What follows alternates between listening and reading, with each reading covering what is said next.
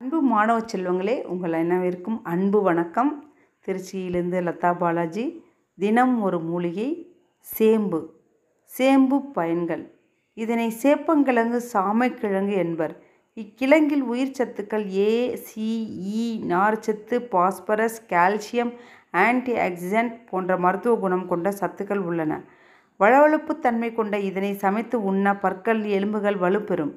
குடல் புண் செரிமானம் கோளாறு நரம்பு தளர்ச்சி சரும பிரச்சனை போன்றவை குணமாகும்.